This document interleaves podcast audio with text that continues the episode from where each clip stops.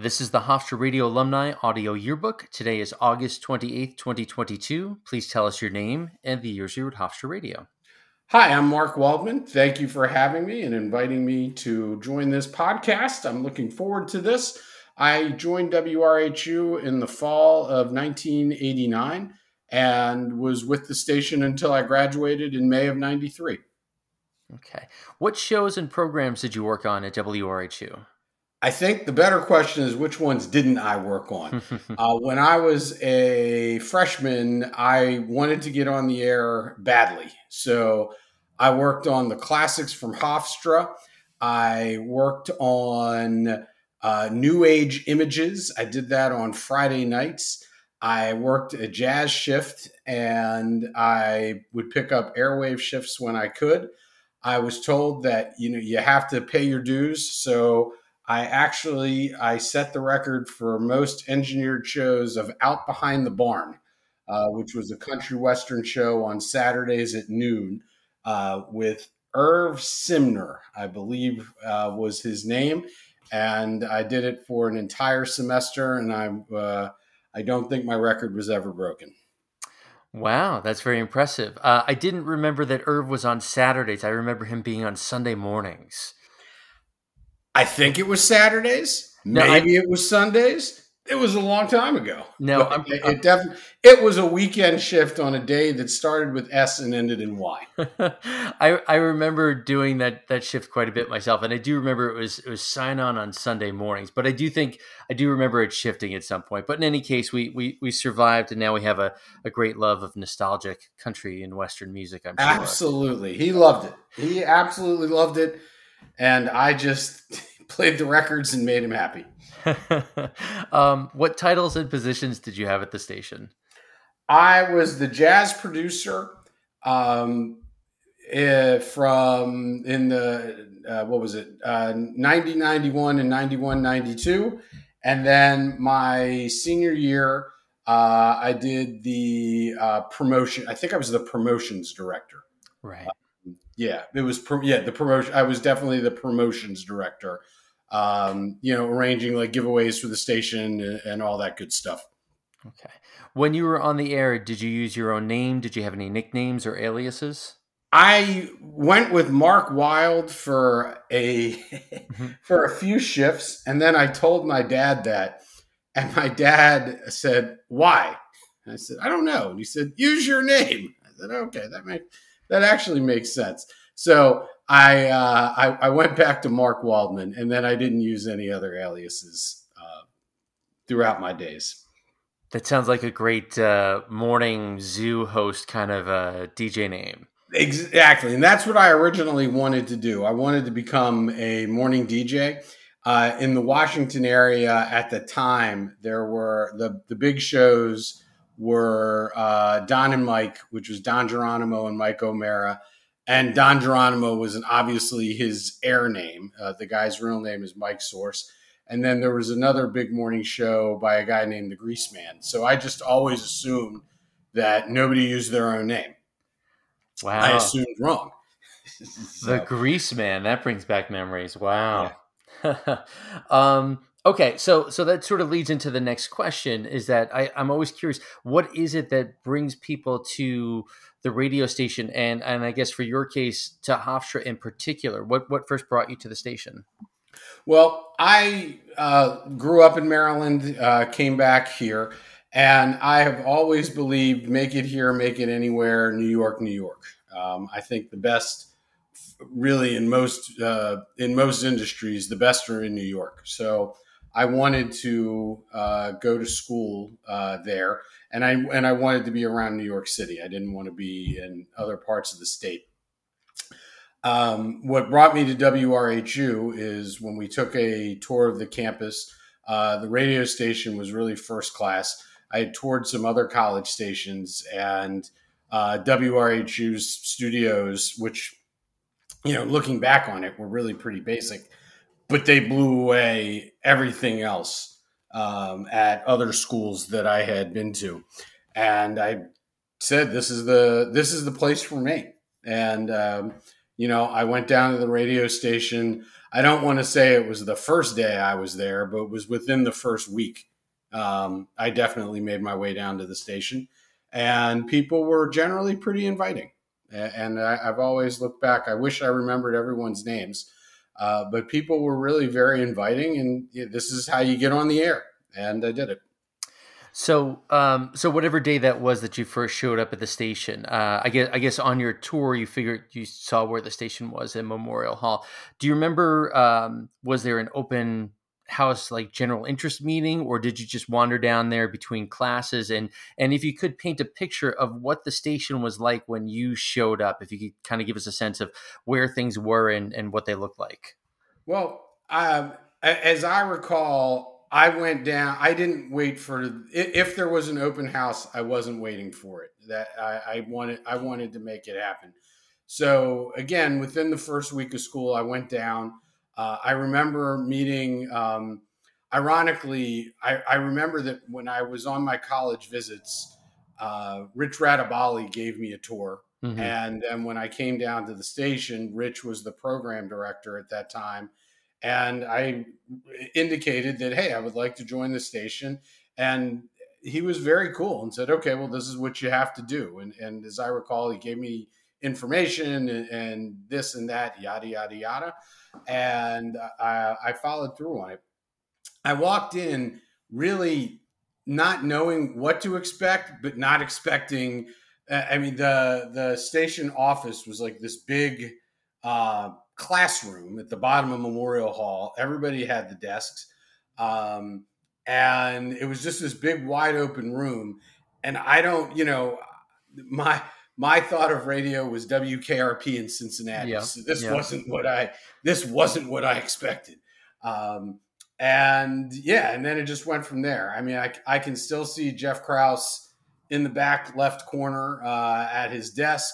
Uh, the sports guys, if I hope I'm remembering this correctly, they were back to the right. Yep. Um, and then everybody else kind of marked um, the station manager, and and I feel terribly that I cannot remember his name. Uh, but the station manager was parked in the middle. I believe his first name was Joe. Rich was in the left corner. Um, yeah, uh, or, or left corner towards the door. Um, and yeah, and then there and there you have it. Um, I think Eliana Baslov was the music director. She was always very cool. Um, yeah, and and that that that was I, I, really can't emphasize enough. I didn't know what to expect, but when I walked in, I was like, "Wow, this this wasn't what I was expecting." If that if that makes sense. Yeah, and and I I love the picture that you paint. I mean, obviously we were there at the same time, but as you're telling it, I'm smiling and nodding the whole time. It's like, yep, those guys were there, and the lunch trays were here, and all that yep. kind of stuff. So that that was cool. You mentioned going to other schools and checking out their radio stations, and and that Hofstra's was considerably better. Can you give us a sense of what was different, or or what you saw at the other places? Well, um, I recall at other well here me, we'll just talk about the good stuff about Hofstra. Okay. At Hofstra, when you walked into WRHU, you really felt that this was an organization, that this wasn't just it was a college radio station, but nobody treated it like a college radio station. Yeah. You, that nobody, if you messed up on air, you were given a little bit of leeway, but you weren't making that mistake again. And people were generally very cool about uh, correcting you. Uh, like it wasn't a hey, you really messed up and drill you. It was hey, this is what you did wrong, and you know you you have to sound better. And, and there was always just that expectation. Um, I liked that when you walked into the studio. Um, again, I, I just have these not crystal clear memories, but just this memory of walking in and saying, "Wow, this this could be on television. This this studio is looks very professional." I mean, everything. The records were very organized. Uh, you know, the board um, at the time it wasn't a slide board yet; it was the pots. Right. Um, but you know, but you had people that were running it, and it looked it looked professionally done. The people knew what they were doing. The cart machines, uh, I want to say, were definitely on the left. Uh, you had the announcing, then you had the glass and the announcing booth on the other side. I, I just was always very I, I treated it, it. It might have been WRHU, but we treated it like it was a New York City radio station and we were competing. Hmm. Um, I want to go back a little bit further. Again, being an out of stater, and it, it's hard to to go back in time and go, well, what was the world like before the internet? Um, you know, I'm I'm always curious because I grew up near Hofstra, and and I was aware of the university and I guess a little bit of the radio station because uh, a few people I knew went there. But but how did you find out about it, and how did you do research about where to go to school if you were interested in radio? Well, we uh, we my parents hired a college counselor. Okay, and he filled out a survey. Hey, what are you interested in doing? I wanted to go into broadcasting, and I was very specific that I did want to go to school in the Northeast. Um, so within those parameters, uh, the college advisor, uh, you know, did all the searches for us, narrowed it down. Uh, Hofstra, Hartford, Adelphi. Um, I think Bridgewater, um, where, wherever where, where's wherever ESPN is. I'm, I'm blanking on Bridgeport, maybe. Yeah. Uh, wherever ESPN is, there's a school there, uh, and then um, Boston University, UConn, Syracuse. Um, those those were schools that were all recommended to me, and then narrowed it down. Uh, you know, in the spirit of full disclosure, I didn't get into Syracuse. Uh, but um, Hofstra was uh, Hofstra had a great program, and, and uh, I wanted to.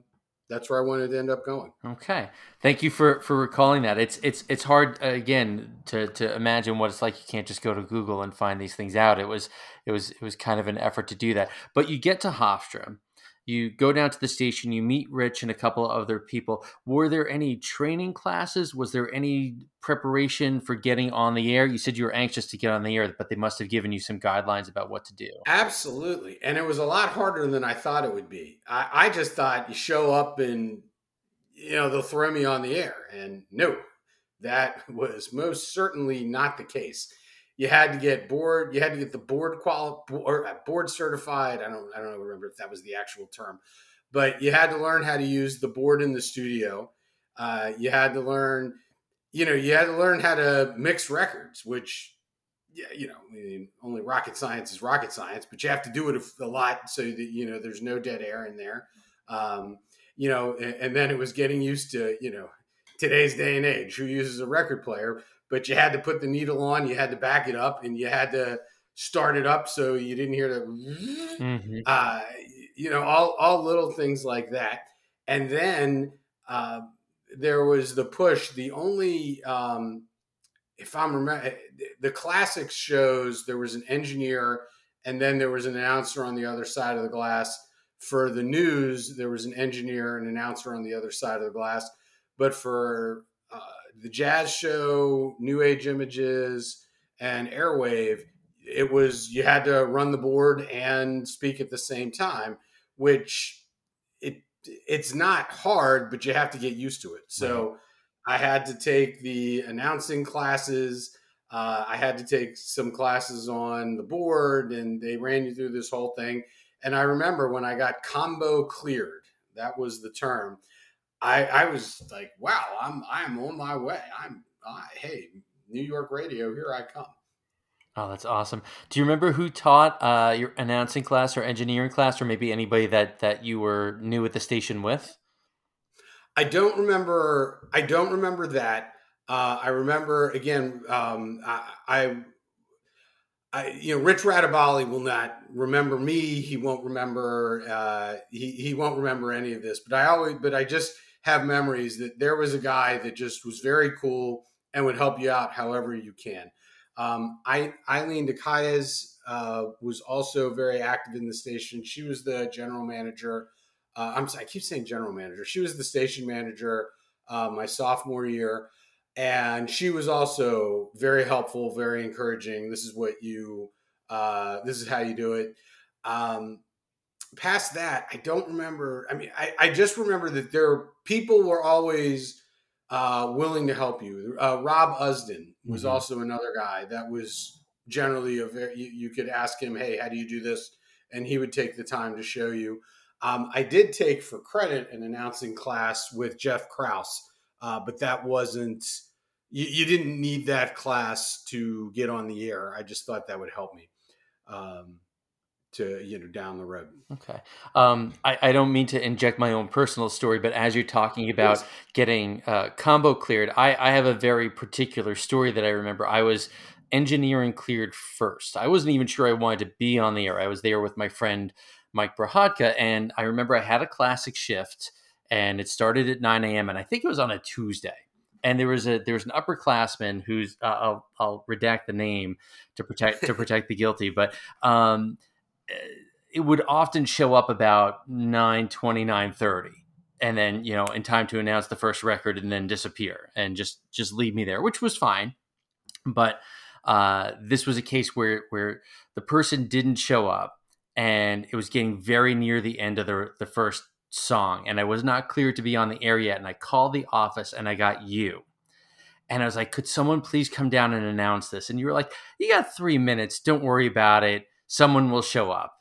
And I was like, okay. And it's like, like give it, give it a minute. And I think I waited literally 60 seconds. And I called the office again. And you must have known it was me. And you're like, did anybody show up? And I said, I said, no, please could someone come? And you very graciously came down and announced the break. And, and I felt like I was going to get yelled at for, uh, for bothering you. And you were like, no, hey, you know, call anytime. Like, don't worry about it. It's, you know, what else can I do to help?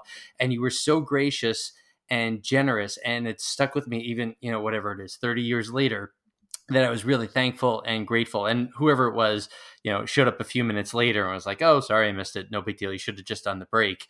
But I was so scared of going on the air before I was cleared, assuming that Jeff Kraus or someone would hear it, then I, I, I would sure. be I would be done. So uh, it's not really a question with that, but I just wanted to share that with you. That that, that it was very. I I appreciate that, but that was the culture of the station. You helped each other out. And quite frankly, anytime anybody asked me, "Hey, do you want to go talk on the air?" I did not hesitate. so that was uh, that was my. I, am uh, thank you for thank you for mentioning that. But believe me, uh, hey Marc, do you want to go talk on the radio? Uh, yeah, yeah, sure. And but that and that having nothing to do with anything. My favorite uh, classics from Hofstra story when I came down freshman year. Um, you know, I mentioned that I wanted, you know, they, they ask you, you know, just to talk to people, what do you want to be eventually? You know, I'd like to be a morning show host. And they pointed out to me, I don't remember his name, uh, and it doesn't matter, but they they pointed out to me, listen, there are shifts where you can develop your personality. If you ever are on the classics from Hofstra, do not do not develop your personality. This is not the time because apparently right before school started, one of the announcers, uh, they used to do traffic, you know, and the traffic was, you know, lot A is full, go to lot B, stuff like okay. that. And one of the announcers decided he was going to be in a helicopter and he started beating his chest and he was talking like this. And apparently that did not go over well at all. Like uh, President Shuart was apparently on the phone uh, to Jeff Kraus within seconds uh, you know, asking this young man to for this young man to be taken off the air immediately. Oh my goodness! So, wow. Um, yeah. yeah, yeah, you have Good you have to you have to know the the, the audience and, and the right place and right yeah. time. So, do you absolutely do you remember getting on absolutely. the air the first time? If not the specific time, do you remember your feelings about getting on the air? Were you excited? Were you nervous? Oh, I was always very excited. I, I was always incredibly, incredibly excited. I'm sure I was nervous. Uh, I always, I always had a little pit in my stomach before I went on because I truly treated it. I, I mean, look, in my heart of hearts, I knew that most likely the only people listening were uh, people back in the station office and shut-ins. Um, you know, but I really treated it like the New York metro area was hanging on every word I was saying. So I always got a little pit in my stomach, and I, I wanted that nervousness before I went on. Um, and the more I did it, I mean, as soon as I would start talking, I would get comfortable. Mm. Um, and I, I, initially started out. There was a news show every night at seven forty-five, um, 50, a fifteen minute block, and Karen Jean uh, was the news director and KJ uh, for people didn't really want to do that shift, and I was a freshman and I wanted to get on the air, so I would do it for her two or three times a week, if not more. I, I was always happy to do it. Again, oh, here's an opportunity, take it. So I, I always wanted to do those. Um, that morphed into I did a Friday night New Age Images show. And then, you know, and then everything just kind of went from there. I had a jazz show for a few years or a couple of years. Uh, I did an airwave shift with Renee dupuy Uh, my senior year, um, I didn't have a specific air shift because I was interning at uh, some radio stations and I didn't want I, I wanted to keep my schedule kind of open because I was hoping that I was hoping that somebody was going to offer me like a professional job where I'd have to go out to those. That didn't mm. happen, but that's what I was hoping for. Uh, so yeah, I don't even that, that, I don't know if that answers your question, but that's that is how it all got going. Well, some people have a very specific memory of getting on the air the first time, but you seem like you were super excited. And if I can guess, were you were you pretty comfortable behind the mic right away, or was there a particular moment where you thought, "Yeah, I'm I'm really loving doing this"? I was always comfortable behind the mic. Hmm. I, I, always uh, always um, the the one thing that I I also um, I, I was prepared, so I knew if even if it was just back announcing. Um, I had notes uh, for to make sure I knew what I was saying. Uh, I didn't go in and do cold reads. I, I mean, I just always, I was always prepared. So I, I never, again, I, I would have that pit in my stomach uh, before the light went on, but then once it got rolling, boom, life was good. Mm, that's awesome. Um, also in terms of getting comfortable at the station did, did you feel comfortable socially there right away or was there a moment or, or a, a, time period where you started you know having lunch at the station or in the office or hanging around where you thought i'm really comfortable with these people i never really hung out with a lot of the people from the radio station so i would go in get what i needed to done certainly had positive interactions with people like while i was in the station it was collaborative and it worked. Um, but for whatever reason, I never really hung out with people outside of the hmm. station. I mean, occasionally, hey, let's grab a beer at Fezziwig's or or McKeeb's, but not really not that often. Okay. Um, what about getting to know Jeff Kraus? What were your first impressions of him and and anybody else at the station who was there in your early days? Uh, I was always impressed by his voice, uh, and I was impressed by how professionally he treated it, treated the station. You know, he held people to a very high standard. Hmm. Um, who else was around in those early days? You mentioned Eileen and and Rich. Um, who else do you remember being around or, or listening to other shifts and going, oh, "Okay, that guy's really good," or "She's really good," or "I like the way they're doing that"? Who else was important to to getting you settled at the station? Uh, Steve Goldman was very. I wasn't uh, part of the sports department, but I was always impressed with like Steve Goldman. Again, I didn't know what a sports announcer would look like, but he struck me as wow, this guy, yeah, this guy's a sports announcer. He plays the part. Um, there was another guy, Doug, very nice guy. We'll go with that as his last name. Uh, he was Steve's right hand man. Um, they were both very cool, and, and you, I, I enjoyed uh, talking sports with them. Um, and, and, they were also helpful if, if you needed something. Uh, but they generally, the sports guys, stuck to sports. As far as other people, uh, you know, Eliana Baslaw was there with the music stuff. She was cool. Um, and I don't. Uh, Sue Zizza was uh, working with Jeff. She was big with music theater uh, or not music theater, uh, radio theater, and I, I, don't really remember. Ah, gosh, I, am I'm, I'm getting to be a uh, I'm getting to be 50. I, I, just don't remember a lot of the names. Uh, Jeff Shapiro was one of the big announcers there at the time too. He always sounded great. He had a big personality. Uh, John Booty. Um, uh, the Bood, he didn't go on the air a lot, but he would help you like behind the scenes with recording and engineering and, things like that. He was always great to work with. Um, again, I'm going to mix in my stories with with your stories, but I remember talking to Will Shelley.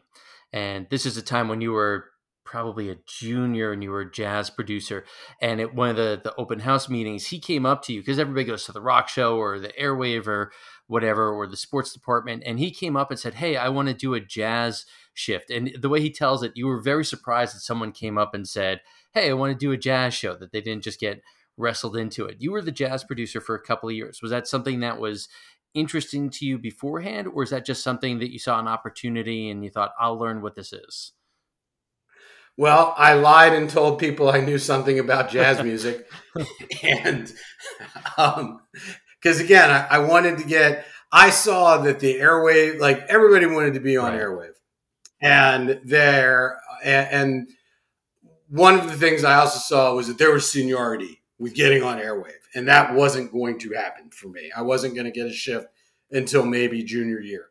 Uh, so I saw that the jazz show was an opportunity where I could get where I could get on the air, and and and, I figured out. I mean, it wasn't rock again. It wasn't rocket science. That if you read the liner notes and you know maybe went to the library and checked out a couple of books, you could find out some history of mm-hmm. jazz.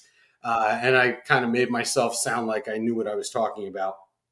Um, and then yeah, and then we had I was the producer and I had to fill ten shifts a week uh, I took one or two of them uh, each time. I enjoyed doing it. And yeah, and, and, if people came up to me and asked me to be on a jazz show, I was, I was generally a little taken back by that. But I was happy to help them out. I, w- I would appreciate them wanting to do it. Oh, that's awesome. Um, yeah, I get quite an education myself reading those those the, the backs of the records and the liner notes. That was uh, that was that was definitely uh, a great part of doing a jazz show. Um, I'd like to to go back. You've you've kind of alluded to this already. Um, you know, we're, we're, looking back with hindsight. You talked about wanting to join the station.